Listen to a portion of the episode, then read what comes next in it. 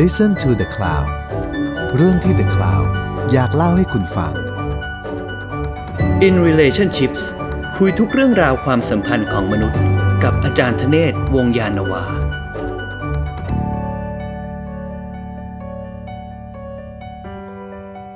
สวัสดีครับ ผมช้างน้อยกุญชรออยุธยานะครับ ตอนนี้เราอยู่ในพอดแคสต์รายการใหม่ของ The Cloud นะครับ ผมอยู่กับอาจารย์ธเนศวงศ์ยานนาวานะครับ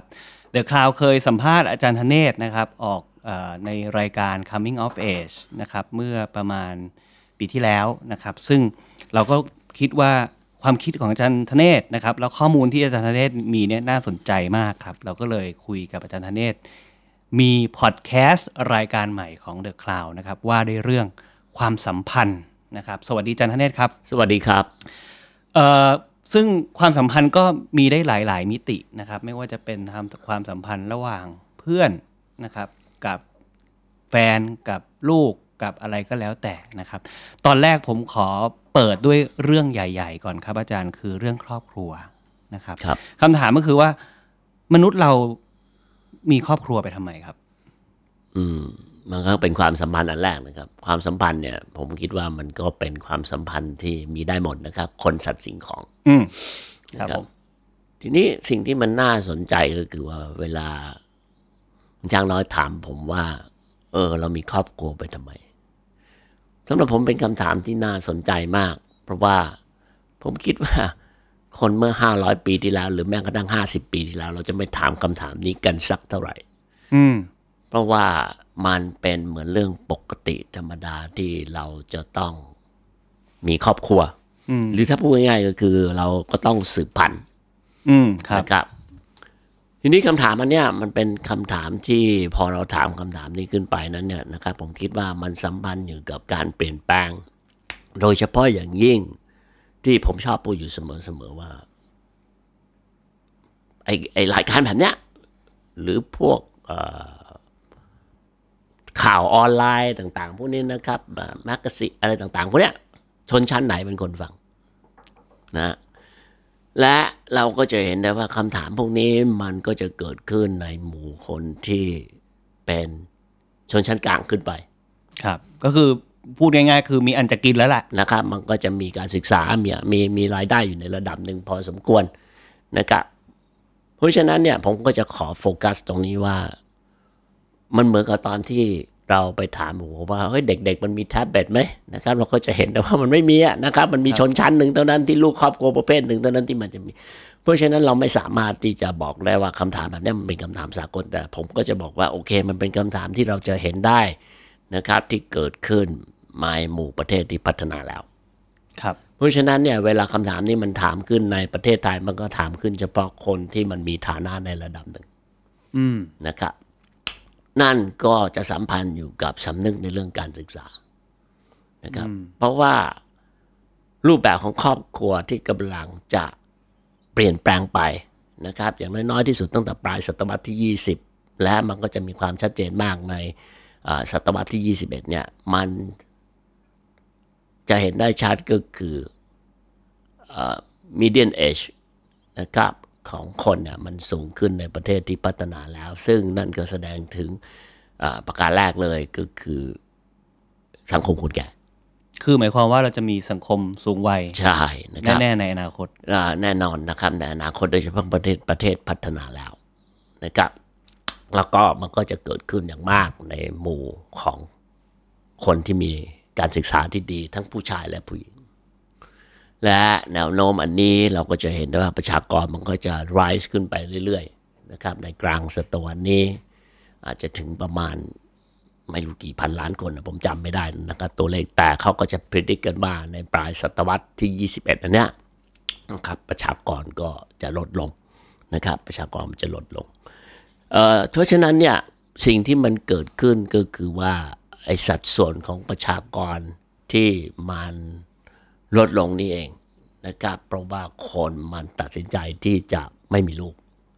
หรือไม่แต่งงานนะเพราะฉะนั้นเนี่ยในประเทศพัฒนาแล้วเนี่ยนะครับสัดส่วนของอาคนที่เราเรียกว่า single household เนี่ยนะครับก็คือครอบครัวที่เป็น คนเดียวเนี่ย อืม นะครับมันเพิ่มปริมาณมากขึ้นโดยเฉพาะยิ่งในยุโรปเหนือนั้นอาจจะมีถึง 40%เขาบอกในสต็อกโฮล์มเนี่ยนะครับคนที่อยู่คนเดียวเนี่ยมันประมาณ 60% โอ้โห เยอะมากเลยนะครับ นะครับแล้วก็เอ่อตัวเลขอันนี้ผมพูดแบบคร่าวๆนะครับเพราะก็มันผมไม่สามารถที่จะมีตัวเลขแบบเป๊ะๆเป๊ะๆเป๊ะๆเป๊ะๆ แต่ว่าการอยู่คนเดียวมันเพิ่ม ใช่ ขึ้น มันเพิ่มปริมาณมากขึ้นในประเทศพัฒนาแล้ว เพราะฉะนั้นมันก็จะส่งผลกับสิ่งที่สำคัญอย่างหนึ่งนั่นก็คือ พอเราอยู่คนเดียว แนวโน้มของเรา ครับ ก็จะมีความเหงาเพิ่มมากขึ้น อืม นึกออกไหมครับ ซึ่งนั่นก็หมายหมายความว่าการอยู่คนเดียวจะเหงานะครับ ไม่จำเป็น แต่หมายความว่ามันก็มีศักยภาพมีแนวโน้มที่คุณจะมีโอกาสที่จะเพิ่มความเหงา ซึ่งก็จะนำส่งผลต่อสุขภาพของคุณและอะไรหลายหลายๆอย่าง อืม ความเหงามีส่วนทำให้สุขภาพมันแย่ลง ใช่ อืม นะครับ อันนี้ผมว่าคำถามนี้น่าสนใจสำหรับอาจารย์ เพราะว่าอาจารย์ธเนศเนี่ยเอ่อมีภรรยาที่อายุห่างกันค่อนข้างมาก ใช่ครับ แล้วก็มีลูกที่แบบห่างเจนกับตัวเอง ครั มาก บ แปลว่าอาจารย์ใช้ชีวิตอยู่ประมาณเท่าไหร่ถึงถึงมีคู่อะครับ ผมแต่งงานตอนอายุ 48 ครับ อืม แล้วผม แสดงว่าตอนอายุ 30 40 ก็อาจจะคิดว่าไม่มีคู่แล้วป่ะครับ คือผมไม่เคยคิดเรื่องสิ่งพวกนี้ว่าผมพูดอยู่เสมอ ผมไม่ได้เป็นคนที่เห็นด้วยหรือต่อต้านสิ่งพวกนี้ ผมก็มีก็มีไม่มีก็ไม่มี ว่าไปตาม ก็ว่ากันไปตามมันก็เป็นเรื่องปกติ ถ้าเราพูดภาษาโบราณก็คือ แล้วแต่ดวง อืม นะครับอะไรอย่างนี้มากกว่า เพราะว่ามันเป็นเรื่องซึ่ง ไม่รู้จะกำหนดว่าจะวิ่งไล่ล่ามันก็อาจจะเหนื่อยเกินไปหรือเปล่า หรือถ้าไม่ไล่ล่ามันก็เหนื่อยเกินไปหรือเปล่าอะไรอย่างเงี้ยผมก็คิดว่ามันก็เหมือน คือคือไม่ได้คิดไม่ได้กะเกณฑ์ไม่ได้อะไร เนี่ย ก็ว่าไปตาม เออ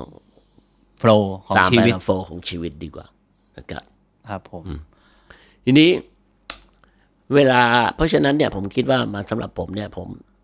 จะสังเกตไอ้สิ่งพวกนี้นะครับ มันสัมพันธ์อยู่กับอันหนึ่งที่ก็คือว่า เรามีลูกคนหนึ่งอะเราต้องใช้ตังค์เท่าไหร่ เพียบ เรานะครับ เราก็จะเห็นคำถามแบบเนี้ยที่เกิดขึ้น เวลาคุณไปดูในเว็บบอร์ดอะไรต่างๆพวกนี้ผมคิดว่าสิ่งพวกนี้ที่ผมเห็นมาเนี่ยผมคิดว่าผมเห็นสักประมาณ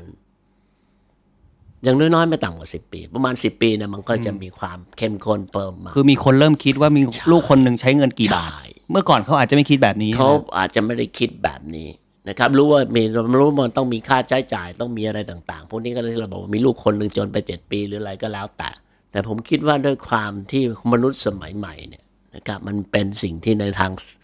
เศรษฐศาสตร์เราเรียกว่า homo economicus คืออะไร คือมนุษย์สัตว์เศรษฐกิจมากขึ้น อืม มีความเป็นเศรษฐกิจมากขึ้น นะมีความเป็นเศรษฐกิจมากขึ้นที่เพราะฉะนั้นคุณก็คำนวณทุกสิ่งทุกอย่าง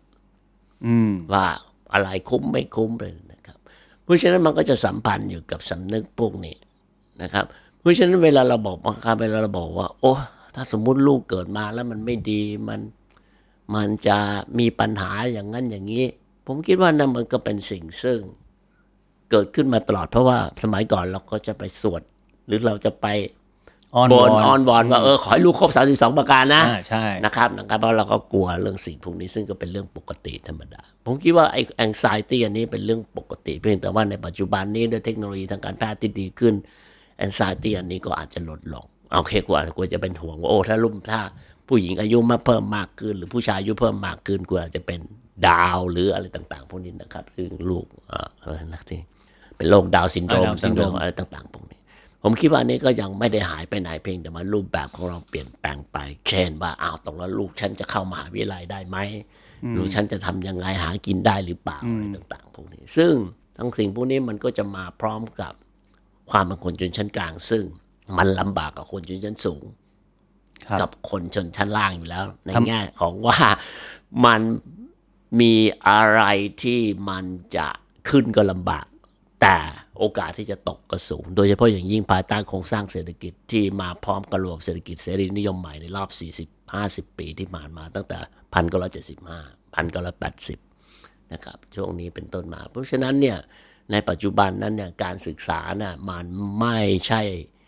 สถานะของการเลื่อนอาไม่ใช่อ่ากลไกสำคัญในการเลื่อนฐานะนะครับ แบบเดิมอีกแล้ว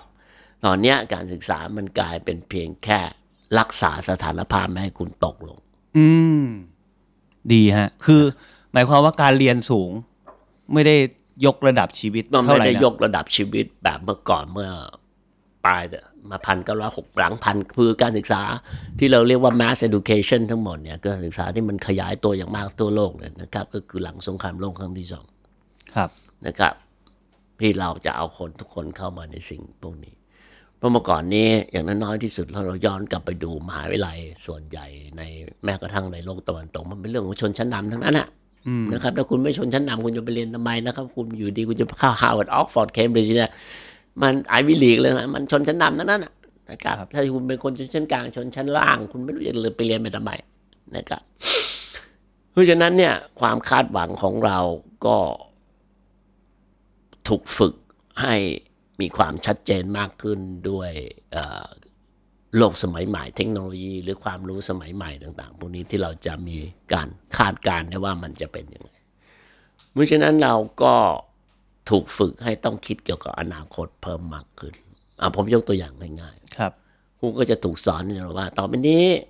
ต้องปันส่วนเงินเท่าไหร่ในการลงทุน อ่า เก็บไว้เท่าไหร่เลยนะคือทุกขั้นตอนคุณต้องคิดถึงอนาคตทั้งสิ้นนะครับ มันมันต้องการอะไรที่มันชัดเจนเพิ่มมากขึ้น และไอสิ่งพวกนี้เองมันก็ทำให้ anxiety ของคุณเพิ่มมากขึ้นโดวยในเวลาเดียวกัน อืม ถูกไหมเพราะคุณต้องคิดแต่อนาคตอยู่ตลอดเวลา ตอน และ แก่ อนาคตมันไม่มามันไม่ได้มันยังมาไม่ถึงอะ เออแล้วคิดว่าตอนแก่เงินจะพอไหม เออนะครับ ลูกเราจะเลี้ยงเราได้ไหม เออหรือลูกจะอยู่รอดไหมเลยนะ อะไรเงี้ย เพราะฉะนั้นมันก็ อนาคตมันไม่มีใครรู้อะเพราะคุณอาจจะ เราคุยคุยๆกันพรุ่งนี้เราอาจจะตายวันพรุ่งนี้ก็ได้นะครับแต่ในที่สุดนะมันก็ มันก็จะทำให้เรานั้น เนี่ย มันมีความวิตกจริตเพิ่มมากขึ้น ทุกวัน ซึ่งมันมาพร้อมกับโลกสมัยใหม่ เพราะฉะนั้นในปัจจุบันนี้นะครับ เราก็ไม่คิดที่จะหนึ่งประการที่หนึ่งเวลาเรามีครอบครัวมันเป็นเรื่องปกติของธรรมชาติของสิ่งมีชีวิตอยู่แล้วนะครับ ที่มันจะต้องผลิตซ้ำนะครับ ตัวมันเองนะก็คือนั่นถ้าพูดในภาษาชีววิทยาคุณอาจจะบอกว่ามันคือการส่งผ่าน DNA จากรุ่นหนึ่งไปสู่อีกรุ่นหนึ่ง ครับ นะครับซึ่งศาสนาส่วนใหญ่เนี่ยนะครับโดยเฉพาะอย่างยิ่งศาสนาคริสต์นั้นเนี่ยมันต่อต้านสิ่งนี้ตั้งแต่เริ่มต้น เพราะว่ามันถือว่าเซ็กส์เป็นสิ่งชั่วร้าย ต่อต้านการสืบพันธุ์ สั่งว่าก็อ่าผมชอบพูดเสมอๆว่าเราจะเห็นได้จากพวกเอนคาไทในศตวรรษที่ 3 ที่ 2 ที่ 3 ประมาณเนี้ยนะครับ พวกนี้ก็จะรณรงค์เลยว่าไม่ให้มนุษย์นั้นสืบพันธุ์ เอนคาไทส์คืออะไรครับอาจารย์ เอนคาไทก็คือสิ่งที่พวกพระนะครับที่บำเพ็ญตบะ แล้วก็อยู่ในทะเลทรายในตะวันออกกลางเนี่ยนะครับซึ่งไปรับคริสตศาสนามา เพราะว่าคริสตศาสนานั้นถือว่าเพศนั้นเนี่ยเป็นสิ่งที่ชั่วร้าย มันคือสัญลักษณ์ของการกบฏต่อพระผู้เป็นเจ้า และสำหรับผมสิ่งพวกนี้ไอการแอนตี้สิ่งพวกนี้มันก็จะเพิ่มมีความชัดเจนมากขึ้นนะครับ อย่างน้อยๆที่สุดตั้งแต่ พันห้าร้อยพันหกร้อยห้าสิบในโลกตะวันตกจนถึงประมาณพันเก้าร้อยที่ เราในปัจจุบันเราอาจจะเรียกคนที่เรียนประวัติศาสตร์มาก็จะรู้ว่า Victorian culture นะครับ ที่วัฒนธรรมวิกตอเรีย ซึ่งสังคมไทยเนี่ยรับเอาเข้ามานะครับ โดยผ่านกลไกของโลกตะวันตกและอาณานิคมทั้งหลาย ในครึ่งหลังของศตวรรษที่ค19รับ แน่นอนสิ่งพวกนี้ที่เราเห็นฝรั่งมัน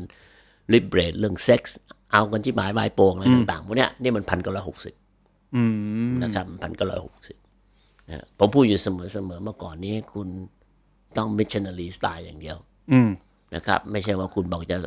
คือท่าท่า ท่าต่างๆ พวกนี้มันคอนโทรลมากนะครับท่าหมานี่ห้ามเด็ดขาดนะครับอ่าแม้กระทั่งคิดยังบาปสุดๆเลย โอ้โห เพราะฉะนั้นเนี่ยไอ้สิ่งพวกเนี้ยมันก็สำหรับผมมันก็จะมีส่วนสำคัญในการที่คนตะวันตกเองนั้นก็มองสิ่งพวกนี้เป็นเรื่องที่ ถึงแม้คุณอยากจะไม่มีศาสนาไม่นับถือพระผู้เป็นเจ้าแล้วก็ตาม มีคนเขาเรียกสิ่งพวกนี้นะครับ นักวิชาการปัญญาชนชาวฝรั่งเศสคนชื่อเอมมานูเอลทัตเรียกสิ่งพวกนี้ว่าซอมบี้ อืม คืออะไรค คา รับ ทอลิซิซึมซอมบี้โปรเตสแตนติซึมก็คือว่า มันเป็นมันไม่ตายอ่ะแต่มันเป็นซอมบี้อ่ะนะครับ ไอศาสนามันถึงแม้มันจะหายพระเจ้ามาแต่ไอ้ค่านิยมต่าง ๆ ของโลก มัน ตะวั ฝัง ตก ฝั มั ง น รากลึ ฝั ก งลากลึกมาอยู่มาเป็นพันปีนะฮะทีนี้ซึ่งเราก็จะเห็นได้ว่า ถ้าเราเปรียบเทียบกับประเทศยากจนเนี่ย ครับ สัดส่วนของคนที่มันอยู่ในอ่ะเป็นเป็นสิ่งที่เรา single household family เนี่ยนะครับที่อยู่คนเดียวเนี่ย มันต่ำมากเลยอะ อืม มันต่ำมากๆ มันแค่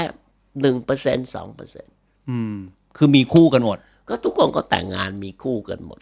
อืม นะครับ ซึ่งแน่นอน สิ่งพวกเนี้ย เวลาเราไม่แต่งงาน สิ่งที่มันจะมีปัญหาที่สุด ฮะ ก็คือว่า ประชากร สมมุติว่าช้างน้อยเนี่ย ตอนนี้ ครับ เนี่ยทำงานไปทั้งหมดแล้วเนี่ยทรัพย์สมบัติจะส่งไปให้ใครอะ หลาน สมมติสมมติครับ สมมติผมมีหลาน สมมติมีหลานกูจะส่งไปให้หลาน ครับ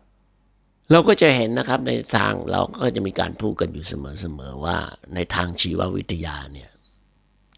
สัตว์ที่เป็นส่วนใหญ่ไม่ว่าจะเป็นแบบไหน โดยเฉพาะอย่างยิ่งแมมมอลเนี่ยมันจะให้ความสำคัญกับคนที่สัมพันธ์กันในทางสายเลือดมากกว่า ผมยกตัวอย่างเช่น เวลาเรานึกถึงสิ่งที่เราเรียกว่าอัลฟาเมลหรืออัลฟาฟีเมลว่ามันจะปกป้องพิทักษ์มันเลย ซึ่งการเป็นอัลฟาเมลหรืออัลฟาฟีเมลมันไม่ได้หมายความว่ามันเป็นผู้นำนะครับ ครับ อันเป็นอัลฟาฟีเมลหรืออัลฟาเมลมันจะปกป้องเฉพาะ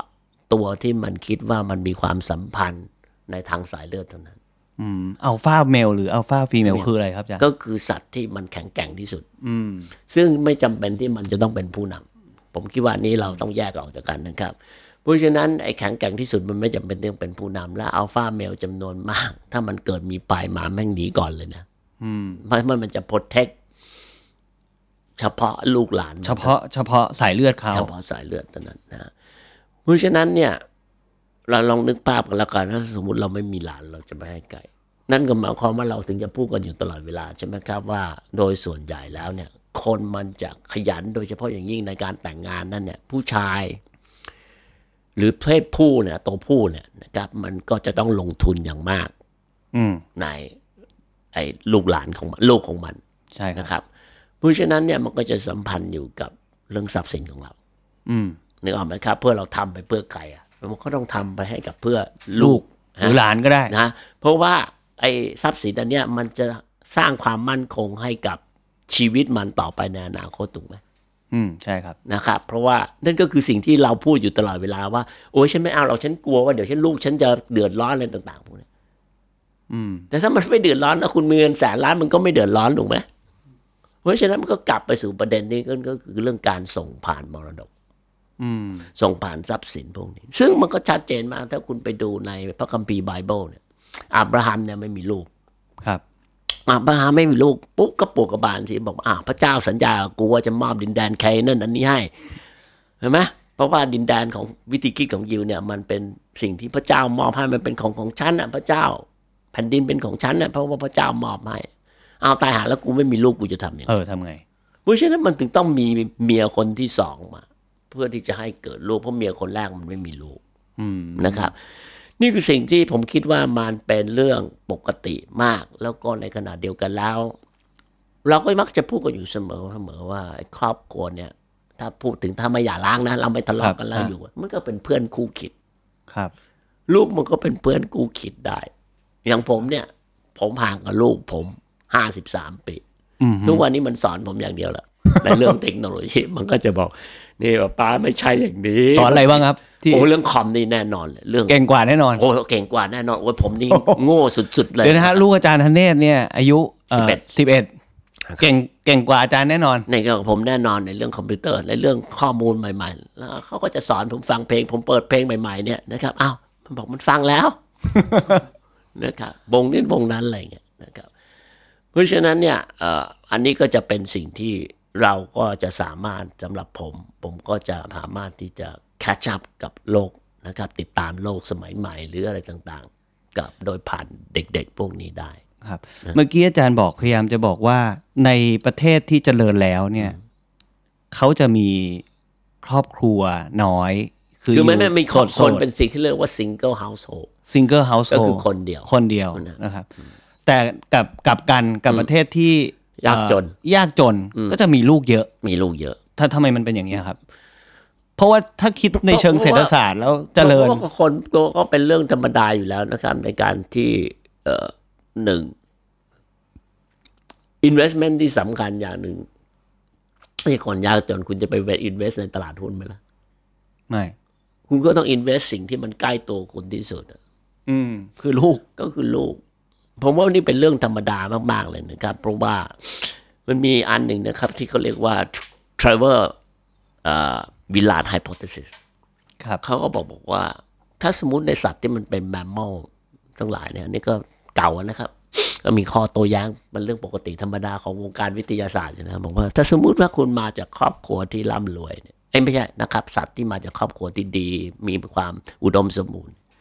มันจะลงทุนในผู้ชายมากกว่า อืม ตัวผู้มากกว่านะครับ ในขณะที่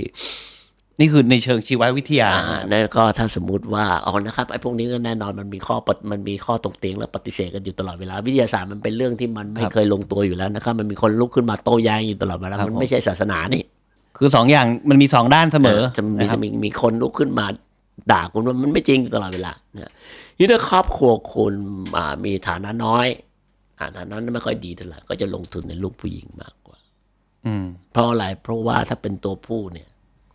โอกาสที่มันจะแพร่กระจายเชื้อของมันเนี่ย มันสูงกว่า เพราะผู้หญิงมันท้องได้คนเดียวถูกไหม ครับ หรือท้องได้สี่คน แต่ผู้ชายเนี่ยมันเป็นคนที่จะไปตัวผู้อะนะครับ อย่าพูดผู้ชาย ตัวผู้เนี่ยมันสามารถที่จะไปส่งผ่านเจเนติกอันนี้ ได้อีกมากมาย มากอีกมากมาย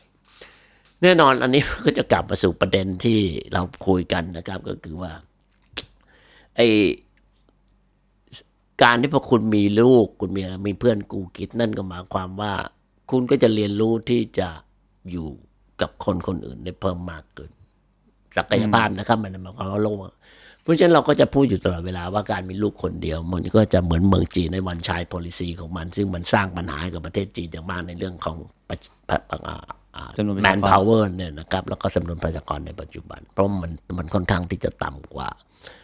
ไอ้ไอ้เลทที่มันจะทำให้มันมีแรงงานนะฮะเราก็จะเรียกมันว่า emperor syndrome ถูกไหม อืม ครับ นะครับเพราะว่าพอคุณเป็นลูกคนเดียวปังปุ๊บเนี่ย คุณก็สิ่งแรกเลย คุณก็จะได้รับการอ่าแล้วก็อะไร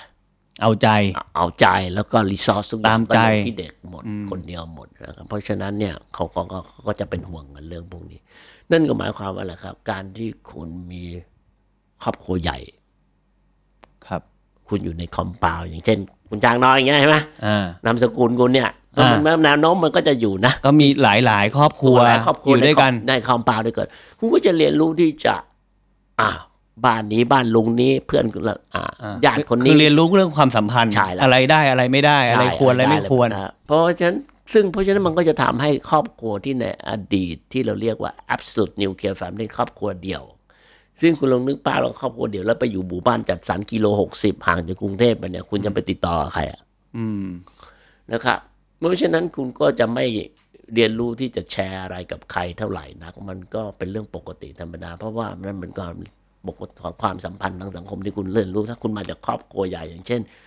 ในครอบครัวคุณคุณเติมมาในมีบ้านห้าหกหลังอยู่ในนี้ แล้ว ครับ คุณวิ่งเล่นกันทุกคนมันก็ดีกว่าคนมากมายมหาศาลแต่ถ้าคุณมาจากครอบครัวเดียวที่เป็น มีพ่อแม่ลูก แล้วก็คุณเสือกเป็นลูกคนเดียวด้วย อ่า นะครับคุณจะไปวิ่งเล่นกับใครอ่ะนะครับสิ่งพวกนี้มันก็จะสัมพันธ์อยู่ มันก็จะกลายมาเป็นความสำคัญมากในการที่คุณนั้นจะเป็นสเต็ปแรกเลยที่เราจะเรียนรู้ว่าเราจะอยู่กับคนอื่นอย่างไร นั่นก็คือถ้าพูดแบบขยายความออกไปก็คือความเป็นสังคมนะครับ ที่เราจะฝึกสิงนะนะและแน่นอนนะครับ ในไม่ว่าคุณจะเป็นระดับไหนก็ตาม ผมคิดว่าครอบครัวมันก็ สิ่งแรกเลย ครับ เวลาเราร่วมเพศกันเนี่ย ครับผม ทั้งผู้ชายผู้หญิง มันก็แฮปปี้อ่ะ ใช่ เห็นไหม ถูกครับ นะครับเพราะฉะนั้นเนี่ย คุณก็ไม่จำเป็นที่จะต้องไปวิ่งไล่ล่าหาคนอื่น เช่น ไปตีกะหรี่ เออ ซึ่งคุณก็จะเกิดความเสี่ยงในชีวิตอีกเพราะฉะนั้นเนี่ยมันจะชัดเจนมากเลยในเวลาคำอธิบายของคริสตศาสนาว่าทำไมถึงต้องให้ร่วมเพศในสถาบันการแต่งงานเท่านั้น อืม ก็คือหนึ่งคริสตศาสนาของนั้นก็คือการมีลูก ต้องมีลูก เพราะฉะนั้นในอดีตเนี่ยคริสตศาสนาก็จะไม่ยอมให้มีการคุมกำเนิด ตอนนี้ฟิลิปปินส์ยังเหลือเป็นประ ถ้าผมเข้าใจไม่ผิดนะครับ มันเหลือสองประเทศเท่านั้นที่อย่าล้างไม่ได้ อืม นะครับก็คือฟิลิปปินส์นะครับแล้วก็วัติกัน และเมื่อก่อนนี่ก็คุณก็คุมกำเนิดไม่ได้ คือมันสัมพันธ์กับศาสนาด้วย สามัญกับศาสนาด้วย เพราะฉะนั้นพอคุณคุณก็ห้ามใช้ถุงยางห้ามกินยาคุมกำเนิดนะครับในคาทอลิกเมื่อก่อนนี่สิ่งอื่นนี้ไม่ต้องกันนะครับ ครับ สองก็คือการแต่งงานนั้นเนี่ยนะครับก็คือการที่คุณมีพันธสัญญาผูกพันกัน เพราะว่าคริสตศาสนาในยเวลามันแต่งงานมันไม่ได้แต่งกับคุณสองคนมันแต่งกับพระผู้เป็นเจ้าด้วยคุณให้คำมั่นสัญญาแต่พระผู้เป็นเจ้ามันถึงเลิกลำบากนะครับ เพราะในพิธีนี่ก็ต้องสัญญากับพระเจ้าด้วย สัญญากับพระเจ้าด้วย ทีนี้ประการที่สามก็คือว่า เพราะฉะนั้นคุณก็จะต้องร่วมเพศในกับเมียคุณหรือผัวคุณเท่านั้น มันเป็นเรื่องของสุขอนามัย อืม เพราะว่ามันก็จะนำให้ไปเรื่องโรคนะครับ ที่เรา โรค รู้จัก ร้าย โรค ต่าง ต่างๆ พวกนี้ทั้งหมด เพราะฉะนั้นเนี่ย เราจะเห็นนะบางคริสตศาสนาจึงพยายามอย่างมากที่จะต้องการให้ยกเลิกโสเภณี อืม แล้วมันก็จะรุนแรงมากนะครับ ตั้งแต่ปลายศตตั้งแต่ปลายศตวรรษที่ 19 เป็นต้นมาเมื่อซิฟิลิส หรือเป็นโรควิโรควีดีทั้งหลายวิโรคดิซิสทั้งหลายเนี่ยกลายมาเป็นประเด็นที่สำคัญมาก และหนึ่งในนั้นที่มันรณรงค์กันในปลายศตวรรษที่ 19 ก็คือว่าวีดีเนี่ยมันไปทำลายครอบครัว เพราะมันจะไปติดลูกติดเมียด้วย อืม นะครับ และต่อมาที่สำคัญก็คือ พวกเนี้ยโสเภณีส่วนใหญ่มันเป็นที่เราปัจจุบันเราเรียกว่า human trafficking เนี่ยนะครับคือค้ามนุษย์เนี่ยแล้วส่วนใหญ่เนี่ยมันก็จะกลายมาเป็นเอ่อส่วนใหญ่จำนวนหนึ่งเนี่ยนะครับมันจะเป็นการค้าทาสผู้หญิงผิวขาว อืม คือยังไงครับท่านผู้ห คือ ญิงผิ มึ ว ง ขาว ก็ ด้วย จับผู้หญิงผิวขาวไป ไปไปไปไปเป็นแบบที่เราเข้าใจอะนะครับ แบบเดินเดินบังคับไปขู่เข็นไปเป็นโสเภณีไปนะครับก็เขาเรียกว่า white slave trade แล้วสิ่งพวกเนี้ยมันก็จะถูกเอ่อห้ามนะครับอย่างมาก จนในท้ายที่สุดเนี่ยมันก็จะคลัดเลยนะครับ หลังสันนิบาตชาติมันก็ประกาศชัดเจนว่าโสเภณีเนี่ยต้องแบน เพราะว่า โสเภณีจำนวนมากในโลกตะวันตกเนี่ยมันเป็นถูกบังคับมา หรือถูกไปนะครับเช่นโสเภณีในบอมเบย์ในอะไรต่างๆนะครับหรือมุมไบในปัจจุบันเนี่ยนะครับมันก็จะเป็นผู้หญิงผิวขาวบางส่วน เช่นมาจากยุโรปตะวันออก เป็นยิวบ้างเป็นอังเอ่อฝรั่งเศสอังกฤษนะครับถ้าคุณนึกไม่ออกนึกออกนะฮะคุณดูหนังเรื่องเทเกนที่เรียมนิวเซนเล่นนะ ฮะ นะฮะนะฮะเป็นเซนส์แบบนั้นอะ อาจารย์ครับมีคนจำนวนมากในยุคนี้ที่ตั้งคำถามว่า เออ เรามีความรักเรามีเซ็กส์เรามีแฟนจำเป็นต้องมีลูกไหม คนไม่มีลูกในยุคนี้เยอะขึ้นเรื่อยๆ คือมีคู่นะฮะไม่ได้อยู่เดียวๆแต่ว่า เออเขาไม่ไม่ไม่อยากจะมีลูกนะครับ อันนี้มันสัมพันธ์อะไรกับเชิงสังคมไหมครับ ในช่วงนี้ ก็กลับไปสู่สิ่งที่เราพูดก็คือว่าคนหลายคนก็มีความวิตกกังวลเพียงแต่ว่าตอนนี้เราไม่ได้วิตกกังวลเรื่องว่าครบ32ประการไหมคุณวิตกกังวลว่า โอ้ฉันจะมีปัญญาที่จะทำให้ลูกมีฐานะที่ดีขึ้นไหมเข้าโรงเรียนที่ดีไหมเพราะว่าในท้ายที่สุดเนี่ยสมมติผมยกตัวอย่างง่ายๆสมมติคุณคุณจบมาจากมหาวิทยาลัยที่ดี โรงเรียนที่ดี ครับ คุณก็มีความคาดหวังว่า เออลูกก็ควรจะได้เท่าที่พ่อแม่ได้ อ่ะ แต่ด้วยโครงสร้างในเศรษฐกิจในปัจจุบันเนี่ยนะครับซึ่งช่องว่างระหว่างคนรวยกับคนจนเนี่ยมันถ่างมากขึ้นมหาศาลเนี่ย ครับ คุณจะทำได้แค่ไหนอะ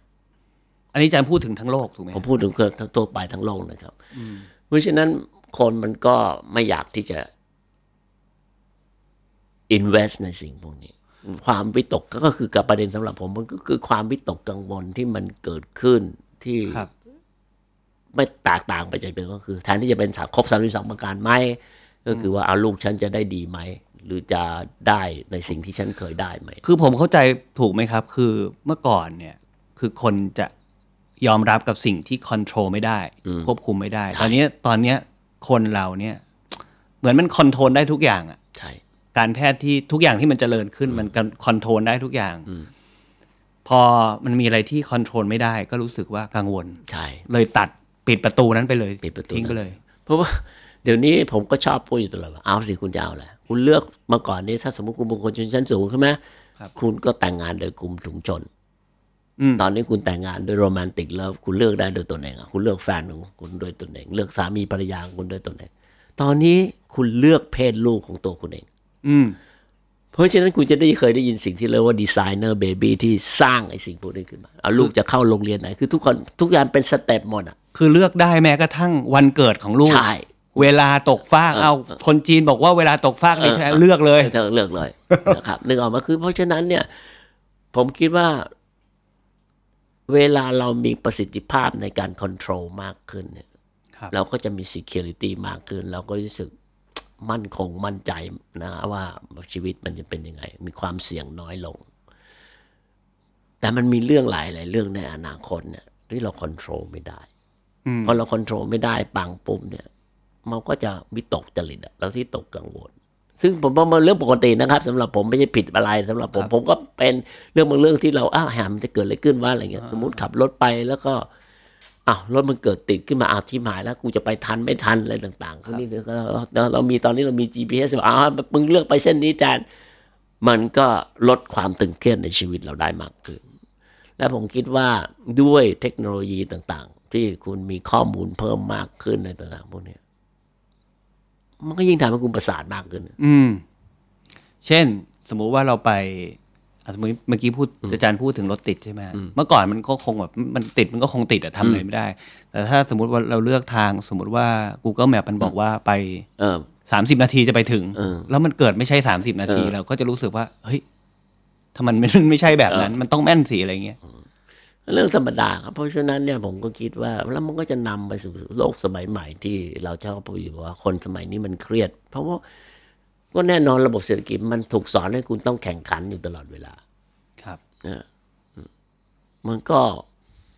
ธรรมดาอยู่แล้ว เพราะฉะนั้นเราก็ต้องวางแผน แล้วเขาก็จะพูดอยู่ตลอดเวลา ให้ผมอ่านดูรายการที่เนี่ยแมกกาซีนทั้งเนี่ยนะครับพวกสื่อออนไลน์ทั้งหลายนะครับวางแผนในอนาคตยังไงอะไรต่างๆ พวกนี้ ครับ นะครับ แล้วก็ มันก็ล็อกเราอะสำหรับผม มีมีอันหนึงที่ผมสงสัยครับว่าททำไมรุ่นคุณพ่อคุณปู่คุณย่าเรามีลูกเยอะมากเลยครับ แล้วรุ่นเรามันสมมติเนี่ยรุ่นผมเนี่ยก็สองคนก็ไม่ไหวแล้วอะไรเงี้ยแล้วรุ่นคุณปู่คุณย่าคุณพ่อเนี่ยเขามีกันได้ไงพี่น้องเก้าคนสิบคน อย่าลืมนะครับ สิ่งที่สำคัญที่สุดก็คือว่า อัตราการตายของเด็กเนี่ย มันต่ำลงนะ อืม นะฮะแน่นอนในประเทศอัตราการตาย infant mortality rate ที่มันสูงก็ตอนนี้ก็อาจจะอยู่ในแอฟริกา ครับ นะครับจริงๆ ในเซาท์อีสเอเชียนี่ผมไม่รู้ว่าสัดส่วนเท่าไหร่รู้สึกถ้าผมเข้าใจไม่ผิดนะครับอย่าอย่าอันนี้ผมขอขอพูดแบบกว้างๆนะผมคิดว่า infant mortality rate ของเราเนี่ยนะครับน่าจะในดินแดนแถบเอเชียพวกเนี้ยนะครับน่าจะต่ำกว่าในลาตินอเมริกาอ่ะก็คุณภาพดีที่สุดก็คือยุโรป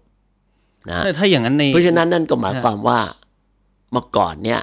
คุณก็ต้องลดความเสี่ยงอะ อืม แล้วคุณจะรู้ได้ยังไง เยอะไว้ก่อนมีเยอะไว้ก่อน มันก็มันมีเยอะไปก่อน คุณก็ไม่รู้ว่าลูกจะอยู่จนถึงแค่ไหน เขาบอกในยกตัวอย่างเช่นในยุคกลางเนี่ย ทุกคนในครอบครัวต้องเผชิญหน้ากับความตาย เพราะจะต้องมีใครสักคนหนึ่งที่ตาย มันอยู่ไปไม่ถึงอะ่ะ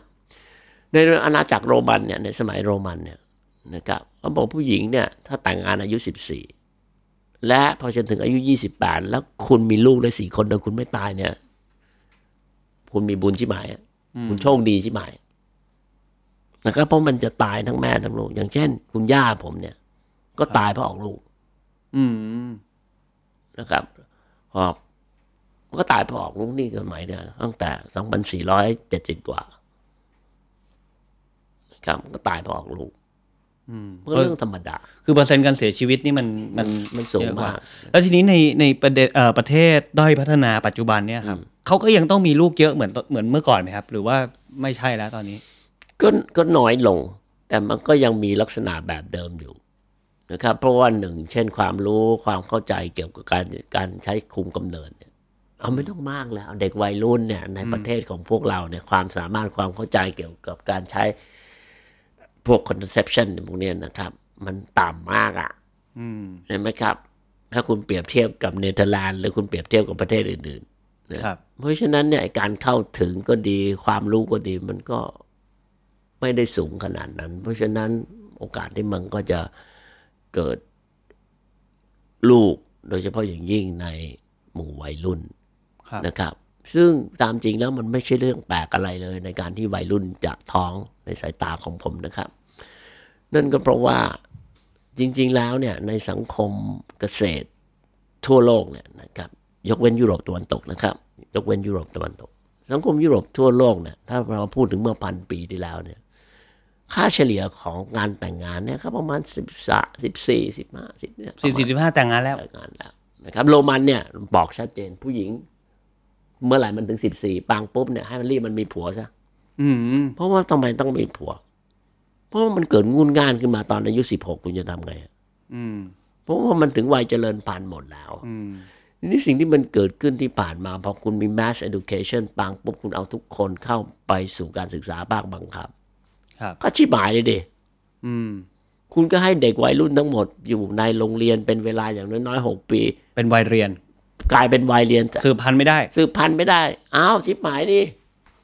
อืม อ้าวแหลกเลย big เป็นการปรับตัวครั้งใหญ่ โอ้โห จากการศึกษา เพราะฉะนั้นมัน ของ ก็เลย โลก กลายเป็นปัญหาเลยเห็นไหมแทนที่เพราะว่าโดยส่วนใหญ่แล้วเนี่ย มันก็มีลูกกันตอนสิบสี่สิบห้าสิบหกสิบเจ็ดสิบแปดเมื่อก่อนนี่คุณไม่ต้องไปหาหมอทำกิฟต์หมออะไรต่างๆพวกนี้เสียเป็นล้านล้านๆเป็นแสนแสนๆนะครับ ไอ้โครงสร้างอันนี้ที่มันเปลี่ยนแปลงไปคือการศึกษาภาคบังคับเอาทุกคนเข้าสู่โรงเรียน แล้วคุณยิ่งเรียนนานเท่าไหร่ ก็ยิ่งหนักข้อขึ้นไปเรื่อยๆ ตอนนี้คุณยิ่งเรียนสูงเท่าไหร่ ค่าเฉลี่ยของการแต่งงานเท่าไหร่เท่าไหร่ยี่สิบเจ็ดยี่แปดยี่เก้าก็ประมาณยี่เก้ามันก็ไม่รู้เหมือนกัน ตัวเลขมันเปลี่ยนมาแค่ไหน ทีนี้พอโลกมันพัฒนาไปเป็นแบบนี้อาจารย์อีกหน่อยในอนาคตอะคนรุ่นใหม่หรือเด็กมันจะขาดแคลนไหมครับ ถ้ามันเป็นแบบนี้ไปเรื่อย ก็เราก็จะเผชิญกับเอจิ้งสุสายตี้ในประเทศพัฒนาแล้ว ๆ แล้วมันจะยังไงต่อฮะ สมมติหลังโพ ก็ ส ไม่เป็นไร เอจิ้ง คุณ โซซ i ตี้ คุณก็ใช้โรบอทไปดิ ใช้โรบอทไป อืมคุณก็ดูเนี่ยนะเบรดลันเนอร์สองศูนย์สี่เก้า ไม่แต่ผมเข้าใจว่า โปรแกรมมานั่งกินข้าวเป็นสาวสวยกับคุณไป ไม่แต่โลกผมผมเข้าใจอย่างนี้ถูกว่าโลกมันจะปรับตัวแบบ เหมือนกับว่า ปรับไปปรับมา คือไอ้ของบางอย่างที่เมื่อก่อนมันเคยถูก วันนี้มันผิดของบางอย่างที่เคยผิดวันนี้มันถูกอะฮะแล้วมันจะมีวันที่แบบเฮ้ยทุกคนมีลูกกันเยอะๆกันเถิด ตอนนี้ก็ สร้าง เห็ประนว่ ชากร ทุกประเทศเต็มตัวหลายๆประเทศก็รณรงค์ให้คุณมีลูกเพิ่มมากขึ้นใช่ไหมครับ เราก็จะเห็นชัดเจนประเทศที่พัฒนาแล้ว เพราะว่ามีเดียนเอจของมันเนี่ยมันสูงมากเลยมันสี่สิบกว่าใช่ไหมพอมีเดียนเอจมันสี่สิบกว่าปังปุ๊บเนี่ย คุณก็เป็นสังคมคนแก่แล้ว ครับ เพราะว่าทางแพทย์ที่ดีขึ้นในต่างๆ คนมันก็อายุยืนยาวนานมากขึ้นมันก็เป็นเรื่องธรรมดาที่คุณถึงจะต้องขยายอายุเวลาเกษียณและการทำงานของคุณ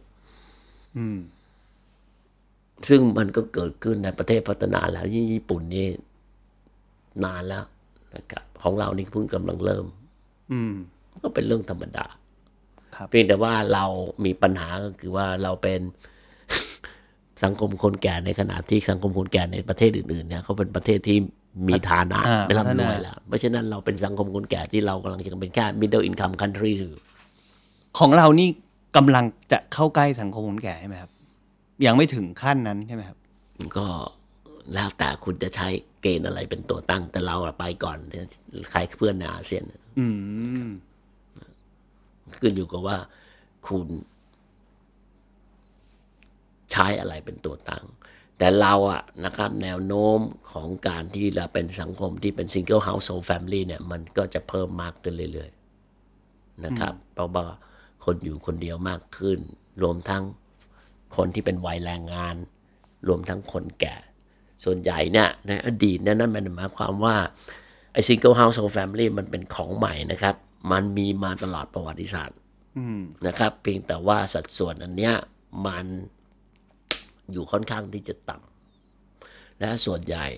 นะครับโดยเฉพาะยิ่งในประเทศตะวันตก ยุโรปตะวันตกเนี่ยมันก็จะเป็นหญิงไม้ อืม แล้วผู้ชายมันตายก่อนอยู่แล้ว เอาทำให้ผู้ชายตายก่อนครับ ไปรไปรบเงี้ยครับ ก็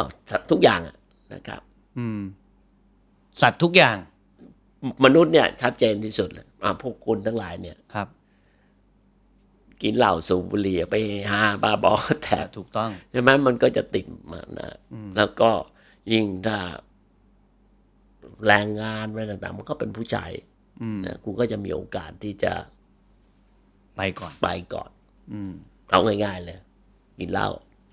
สูบบุหรี่ ขับรถ ขับรถ ชน เออนะฮะอะไรต่าง ๆ พวกนี้ผู้ชายผู้หญิงมันก็จะอยู่นานกว่าอยู่แล้ว เนื่องจากอาจารย์สนใจเอ่อสภาพสังคม ศึกษาเรื่องสังคมการเมืองการศาสนาต่าง ๆ เนี่ยครับคอนเซปต์ของครอบครัว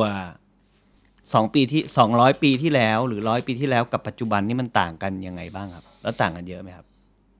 เราต่างกันเยอะเลย ประการแรกเลยนะครับ ผมคิดบังคับเจนที่สุด ถ้าคุณดูคำว่า family เนี่ยนะครับ ในภาษาอังกฤษเนี่ยรากของมันเนี่ยก็คือ family familus เนี่ยมันหมายถึงคนคนรับใช้นะ เอาเหรอครับ เพราะฉะนั้นเนี่ยเซนส์ของมันเนี่ยมันคือเซนส์แรงงานนะ f a m i l u s แปลว่าคนรับใช้ อ่า familiar familus เนี่ยนะครับแต่ถ้าคุณพูดถึง domestic domus เนี่ยนะครับมันก็จะเป็นอีกตัวในรากละติน ครับ นะฮะอันนั้นก็จะหมายถึงครอบครัวได้นะแต่ family เนี่ยนะครับมันชัดเจนเลยรากของมันมา เพราะฉะนั้นสิ่งที่มันสำคัญก็คือ คุณมีลูกไว้เพื่ออะไร ตอนนี้ เรา ใช่ไหม เราพูดอยู่ตลอดเวลานะคนรุ่นผมผมยังได้ยิน มีลูกไว้ทันใช้ อ่า เพราะฉะนั้นมันคือแรงงาน แต่ตอนเนี้ยคุณขืนเช่าลูกไปทำแรงงาน คุณโดนการใช้แรงงานเด็กนะ ก็จะไม่ใช่แล้วตอนนี้ นะฮะนึกออกไหมาคอนเซ็ปต์มันเปลี่ยนละ อืม นะครับสำหรับผม มันไม่ได้มีละคุณเด็กมันจะต้องเข้าโรงเรียน อืม เพราะถ้าคุณเชื่อตาม UN นี่ก็คือว่ามันคือสิทธิในการศึกษา อืม วัน แต่ นี้ เมื่อ ก็ ก่อนนี่มันไม่ใช่ใช่ไหมคุณก็ต้องไปเอามึงก็ไปซื้อโอเลี้ยงทำนู่นทำนี่ อ่ะมีลูกไว้ใช้งาน มีลูกไว้ใช้งานมันก็ ปัจจุบั มันน นี่ ใช้งานตั้งแต่เด็ก ปัจจุบันนี่มีลูกไว้ทำอะไรครับ ปัจจุบันนี้คุณก็มีลูกไว้ โดยเฉพาะอย่างยิ่งคนชนชั้นกลางเป็นต้นไปเนี่ยนะครับ มันเป็นเรื่องของอารมณ์ ก็กลับไปสู่ประเด็นที่เราพูดเมื่อกี้นี้ก็คือเรื่องความสุข เป็นคอมเพนเนียนเป็นอะไรนะเพราะว่า เพราะฉะนั้นเนี่ยสำหรับผมเนี่ยพอมันไม่มีความชัดเจนและมันดีลกับเรื่องอารมณ์เนี่ย มันเป็นสิ่งที่จับต้องได้ยากมาก คือเรามีลูกวันนี้เพราะว่าเติมเต็มชีวิต เช่นเติมเต็มชีวิตซึ่งมันคืออะไรก็ไม่รู้นะสำหรับผมเนี่ย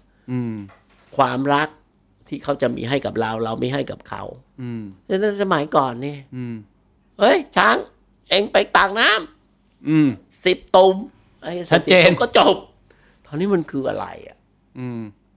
นี่มันลอยลอยๆมาก มันลอยมาก ตอนนี้สิ่งที่เดียวที่เด็กๆส่วนใหญ่ เพื่อมันเข้าไปอยู่ในการศึกษาภาคมันครับก็ต้องเรียนให้ดี อืม ที่นี่เรียนให้ดีเนี่ยมันก็จะมาตรฐานมันก็ไม่เหมือนกัน อืม ดีของแต่ละคนก็ไม่เหมือนกันอีก บางคนก็อาจจะคาดหวังเยอะเอาที่นี่ความคาดหวังที่คุณมีกับลูกเนี่ย มันก็เป็นความคาดหวังอะมันก็สำหรับผมมันก็จะสัมพันธ์อยู่กับความวิตกจริตแองไซตี้ของคุณ อืม เพราะคุณจะไปคาดหวังแหละอาหาคาดหวังว่าลูก ลูกต้องได้โนเบิลไพรส์นะ อืม ก็โอ้โหคุณลองนึกป้านนะครับ ลูกต้องได้โนเบิลไพรส์ ไม่ต้อง normal price อาจจะเป็นแค่รางวัลบางอย่าง เออ เอารูสี่จุดศูนย์ศูนย์หรือเกรดสี่ก็พอ ลูกต้องตั้งเป้านะ ลูกต้องเข้าหาเวิร์ดให้ได้นะ โอ้โหเฮ้ยมันมันมันไม่มีที่สิ้นสุดอ่ะ มันคืออะไรก็ไม่รู้อ่ะเรื่องผมคิดว่านั่นมันก็ยิ่งเพิ่ม tension ให้กับชีวิตของเรา เพราะว่า มันไม่รู้หนึ่งมันคืออนาคตสองมันคืออะไรก็ไม่รู้ แต่ถ้าผมบอกเฮ้ยไอ้ช้างเองไปตักน้ำเต็มตุ่มสิตุ่มจ ชั บ ดเจน ชัดเจน มีจำนวนบอกชัดเจนว่า มัมีจำน ต้องการอะไร เมึงไปเลี้ยงควายไปดูมา เดี๋ยวมึงอย่าให้ควายหายนะ กลับมาบ้านผมว่ามันเป็นโลกที่มันเป็นมันเป็นรูปธรรมมากขึ้น แล้วเรายิ่งมีความเป็นนามธรรมเพิ่มมากขึ้น แต่จริง ๆ มันก็ไม่ได้นามธรรมถึงขนาดนั้น เพราะมันสามารถที่จะมีสกอร์มีต่าง ๆ ที่เราวัดได้เนี่ยมันแต่ในท้ายที่สุดแล้วเนี่ย มันเป็นสิ่งที่สำหรับผมที่มันมันลื่นไหลตลอดเวลา มันเหมือนคุณหยิบเลนขึ้นมาแล้วคุณบีบมันลงไป ทุกอย่างมันเล็ดออกจากมือคุณหมดอะ อืม เราเรายกตัวอย่างให้บอกเออขอให้ลูกเรียนเก่ง สมมุตินะครับ ที่เราพูดมา มันก็อาจจะอย่างอื่นอะเรียนเก่งมันอะไรของมึงวะ อืม แล้วประสบความสำเร็จในชีวิตอะไรคือประสบความสำเร็จในชีวิต อืม มึงได้โมบิลไพรส์หรือมึงคาดหวังว่าลูกต่อไปจะเป็นสตีฟจ็อบส์คนต่อไป อืม หรือ เป็นมาร์คซักเกอร์เบิร์ก หรือเป็นมาร์คซักเคอร์เบิร์ก เออเออ คือคือคุณไม่คือคืออะไรอ่ะ คือในท้ายที่สุดคุณก็ไม่ได้เป็นอะไรที่มันเป็นรูปธรรมจริง ๆสำหรับชนชั้นกลาง เพราะผมบอกแล้วว่าเด็กตอนนี้มันเป็นสิ่งที่มีคุณค่าในทางอารมณ์ อืม ซึ่งนี่ก็คือจริง ๆ แล้วมันก็พัฒนาขึ้นมาตั้งแต่ โลกตะวันตกในครอบครัวที่เป็น กระดุมผีชนชั้นกลางที่ให้ความสำคัญเกี่ยวกับเด็กมาก อืม เช่น คุณต้องเลี้ยงดูลูกด้วยตนเอง ซึ่งมันไม่มีสังคมชนชั้นสูงที่ไหนในโลก มันเลี้ยงดูลูกด้วยตนเองหรอก อืม คุณคิดว่าเจ้าชายแฮร์รี่นี่โตมา เจ้าชายฟิลิปเลี้ยงมันด้วยตนเองเหรอ มีพี่เลี้ยงหมด คุณมีคนมหาศาลอ่ะ เพราะฉะนั้นไอการเลี้ยงดูลูกด้วยตนเองเนี่ยมันเป็นคอนเซ็ปต์ใหม่มากนะครับ ของโลกนี้ด้วยเหรอครับ ของโลกนี้ เพราะว่าในท้ายที่สุดมันไม่จำเป็นที่จะต้องเลี้ยงดูในระยะ 500 ปีที่ผ่านมามันไม่จำเป็นอะใครเลี้ยงคุณก็ได้ ขอให้มันคุณสวายดังนั้นก็เป็นสิ่งที่สำคัญ เพราะเด็กเนี่ยยังไงเนี่ย มันเป็นสิ่งมีชีวิตที่กว่าที่ prefrontal cortex ของคุณเนี่ย มันกว่าจะเที่ยโตจริงๆเนี่ยมันคือ 24 25 ครับ คุณไม่ได้เจ็ดแปดขวบคุณจะมาเลี้ยงดูตนเองได้ยังไง เพราะฉะนั้นมันก็ต้องใช้เวลาเราถึงพูดกันว่ามันต้องการ investment มหาศาล คุณต้องการทรัพยากรมหาศาลในการเลี้ยงไอ้แมมมอลหนึ่งตัวเนี่ยนะครับผมใช้คำนี้ดีกว่าแมมมอลหนึ่งตัวเนี่ยไม่ว่ามันจะเป็นช้าง มันจะเป็นปลาวานหรือมันจะเป็น โอ้โห มหาศาลมนุษย์ มันก็ยิ่งมหาศาลใหญ่ เพราะว่าคุณต้องการให้มันพัฒนาส่วนนี้ให้ได้มากที่สุดก็คือไอ้ prefrontal cortex ซึ่งมันใช้เวลายาวนานมากอะนะยี่สิบกว่าปีนะกว่าที่มันจะเติบ สมบูรณ์เต็มตัว โน่นเต็มที่เพราะฉะนั้นคนสมัยใหม่มันคิดแล้วมันก็โอ้โห มันไม่คุ้มอ่ะในช่วงพันเก้าร้อยแปดสิบเนี่ยมันจะมีสิ่งอันหนึ่ง ซึ่งผมชอบพูดอยู่บ่อยๆเขาที่เราเรียกว่า ดิง double income no kid คืออะไรนะครับ ก็คือคุณของคนผัวเมียเนี่ย คุณทำงาน ครับ แต่คุณไม่มีลูกตัดสินใจที่จะไม่มีลูกเราเรียกว่าดิง double income no kid พวกเนี้ยก็จะ enjoy ชีวิตที่สุด สมมุติผมยกตัวอย่างง่ายๆสองคนผัวเมีย คุณมีรายได้ ครับ ขี้หมูขี้หมา เอาง่าย ๆ เลยแสนห้าถึงสองแสนต่อเดือนเนี่ย รวมกันสองคน เออมหาศาลไหมล่ะ อืม เพราะฉะนั้นคนพวกนี้ก็และสิ่งพวกเนี้ย พวกเนี้ยมันคือพิเรียดที่สมัยก่อนที่เราเรียกว่ากลุ่มยัปปี้ อืมอืม นะฮะดับเบิลอินคัมโนกินเพราะฉะนั้นไอ้เทรนด์ของการที่คุณจะไม่มีลูกเนี่ยสำหรับผมเนี่ยมันก็ยังมีก็คือ ปลายศตวรรษที่ 20 เราก็จะเริ่มเห็นเทรนด์พวกนี้ละในโลกตะวันตกนะครับ ครับ เพราะว่ามันหลายเรื่อง เพราะว่าสมมุติถ้าคุณจะเลิกกัน การมีลูก โอ้โห การจ่ายค่าเลี้ยงดูลูกนี่มหาศาลนะ อืม บางคนบอกสิบสี่ล้านต่อคน โอ้โหอาริโมนี่ที่แบบสมมุติผมเนี่ย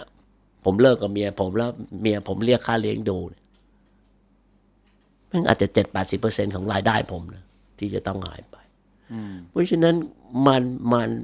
มันมันไม่มีดีกว่าแล้วเราก็จะเห็นนะว่า ในช่วงพันเก้าร้อยเจ็ดสิบแปดสิบมันก็จะกลายมาเป็นสิ่งที่เราเรียกว่า cohabitant อืม ฉันไม่จดทะเบียนแล้ว เพราะถ้าจดทะเบียนฉันมีภาระผูกพันในทางกฎหมาย อืม แล้วผู้ชายเนี่ย แม่งก็โดนหนัก อืม ค่าเลี้ยงดู ก็จะเห็นว่าคนไม่จดทะเบียนเยอะขึ้น ว่าเพราะฉะนั้นในท้ายที่สุดมันก็ถึงแก้ปัญหาได้ว่า ถึงมึงจะไม่จดทะเบียนแต่ถ้ามึงพิสูจน์ในศาลได้ว่ามึงเป็นโคฮ a บิเตนมึงก็ต้องจ่าย อืม เพราะฉะนั้นนี่ผมคิดว่าในโลกปัจจุบันนี้ มันก็ไม่จำเป็นที่จะคนมันก็ว่าเขาอยากมีลูกสำหรับคนที่มีรายได้พอสมควรนะครับ ยกเว้นที่คุณเป็นโดนัลด์ทรัมป์อะไรอย่างงี้คุณก็ไม่ต้องวอร์รี่เลย มีไปเถอะ มีไปเถอะ ครับ ครับ เพราะฉะนั้นคำถามสุดท้ายครับอาจารย์ครับ สมมติว่า ตอนนี้มีคนหนึ่งกำลังจะตัดสินใจมีครอบครัว สร้างครอบครัว ในวันนี้ยุคนี้อาจารย์จะแนะนำเขาว่ายังไงครับ โอ้ยผมไม่เคยแนะนำใครนะ ผมมีความรู้สึกว่าเรื่องพวกนี้เราต้องเรียนรู้ได้ด้วยตนเอง อืม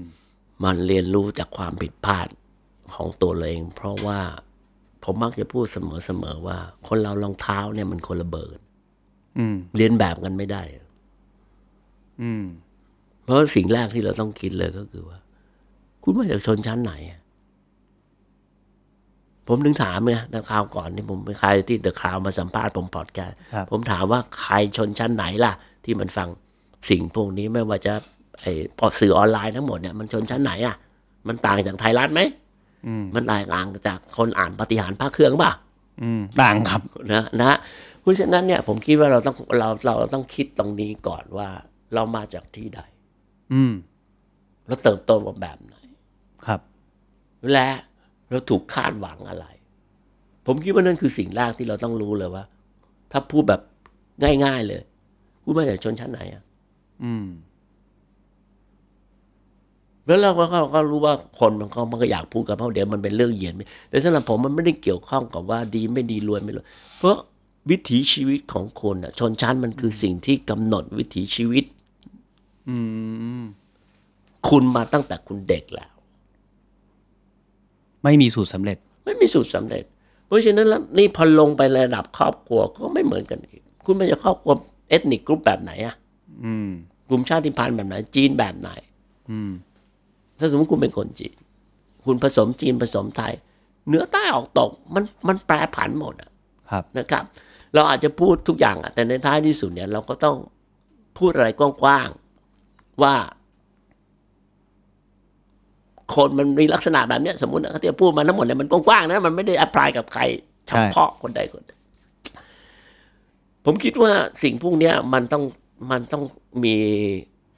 คอนเช o u s กับตัวเองว่าอยู่มาจากครอบครัวแบบเนี้ย เราต้องการที่เราคิดว่าไอ้สิ่งที่เราถูกปลูกฝังมาเนี่ย มันดีหรือไม่ดี เราอยากให้มันเป็นแบบนี้ต่อไปไหม อืม ถ้าเราไม่อยากให้มันเป็น เราจะแก้ไขยังไง โอ้โห ผมว่ามันเรื่องใหญ่นะ อืม มันจะมาเปลี่ยนไอ้การรับรู้ของเราที่เติบโตเติมมาตั้งแต่เด็กเนี่ยไม่ได้เลยนะยากมาก ครับ ๆ เพราะฉะนั้นเนี่ย เราก็จะเห็นความแตกต่างอันนี้ ทุกสังคม คนรวยคนจนคนชั้นกลาง มันคิดไม่เหมือนกัน อืม สภาพแวดล้อม สภาพแวดล้อม โตมาชาติกำเนิด เอาผมยก ไม่เหมื ตั อ วน อ กั ย่าน งง่ายๆเนี่ยสมมุติเราเราทุกคนในที่เนี้ย ถ้าเราถือพาสปอร์ตไทยเนี่ย ครับ คุณคิดว่าคุณอยู่ดีๆ คุณจะบินไปอเมริกาได้ไหม ไม่ได้ แต่ถ้าคุณเป็นคนยุโรป คนอเมริกา คุณจะคิดอยู่ดีๆ คุณก็บินไปไหนก็ได้ถูกไหม อืม เพราะฉะนั้นนี่คือเงื่อนไขที่ผมบอก อืม เข้าใจละ เพราะคุณไม่เหมือนกันนะไอ้ห่าคุณถือพาสปอร์ตเยอรมัน วันนี้กูจะบินไปอูกันดาก็ไปอ่ะ คุณคิดว่าคุณถือพาสปอร์ตไทยอ่ะ ยกเว้นคุณเป็นข้าราชการที่มีพาสปอร์ตสีแดงนะครับ คุณจะไปได้ไหมล่ะ ไม่ได้ เพราะฉะนั้นมันก็สัมพันธ์เลยกับการตัดสินใจของคุณในการที่คุณจะวางแผนยังไงกับการที่คุณจะเดินทางของคุณ อืม เนี่ยแหละนี่ก็คือความหมายของผมเพราะพาสปอร์ตมันก็บอกชนชั้นของประเทศน่ะ อืม เข้าใจครับ นะครับ ครับ ว่ามันจะทำให้เรา มองโลกยังไง จัดระเบียบโลกยังไง เราจะจัดการกับมันยังไง ครับ อันนี้ก็ชัดเจนนะครับ ก็เป็นเอ่อการพูดคุยเรื่องความสัมพันธ์นะครับ ซึ่งตอนแรกก็เป็นเรื่องครอบครัวนะครับ ซึ่งผมคิดว่าจากการพูดคุยกับอาจารย์ธเนศเนี่ย ผมว่าเอ่อไม่ว่าจะแง่มุมใดก็แล้วแต่ของของเราอะมันมีรากเหง้าแล้วมันมีรากเหง้าไม่ใช่แค่ประเทศเราด้วย มันมีทั้งโลกอะมันสัมพันธ์กันหมด ไม่ว่าจะเป็นตะวันตกตะวันออกอะไรก็แล้วแต่นะครับ ซึ่งรายการที่ว่าด้วยเรื่องความสัมพันธ์เนี่ยก็จะมีไปอีกเรื่อยๆนะครับ ติดตามฟังกันได้ที่ The Cloud นะครับ วันนี้ขอบคุณอาจารย์ธเนศวงศ์ยานนาวามากครับ ครับ ขอบคุณครับ ขอบคุณครับ ขอบคุณทุกทุกๆคนครับ ติดตามเรื่องราวดีๆ และรายการอื่นๆจาก The Cloud ได้ที่ readthecloud.co หรือแอปพลิเคชันสำหรับฟังพอดแคสต์ต่างๆ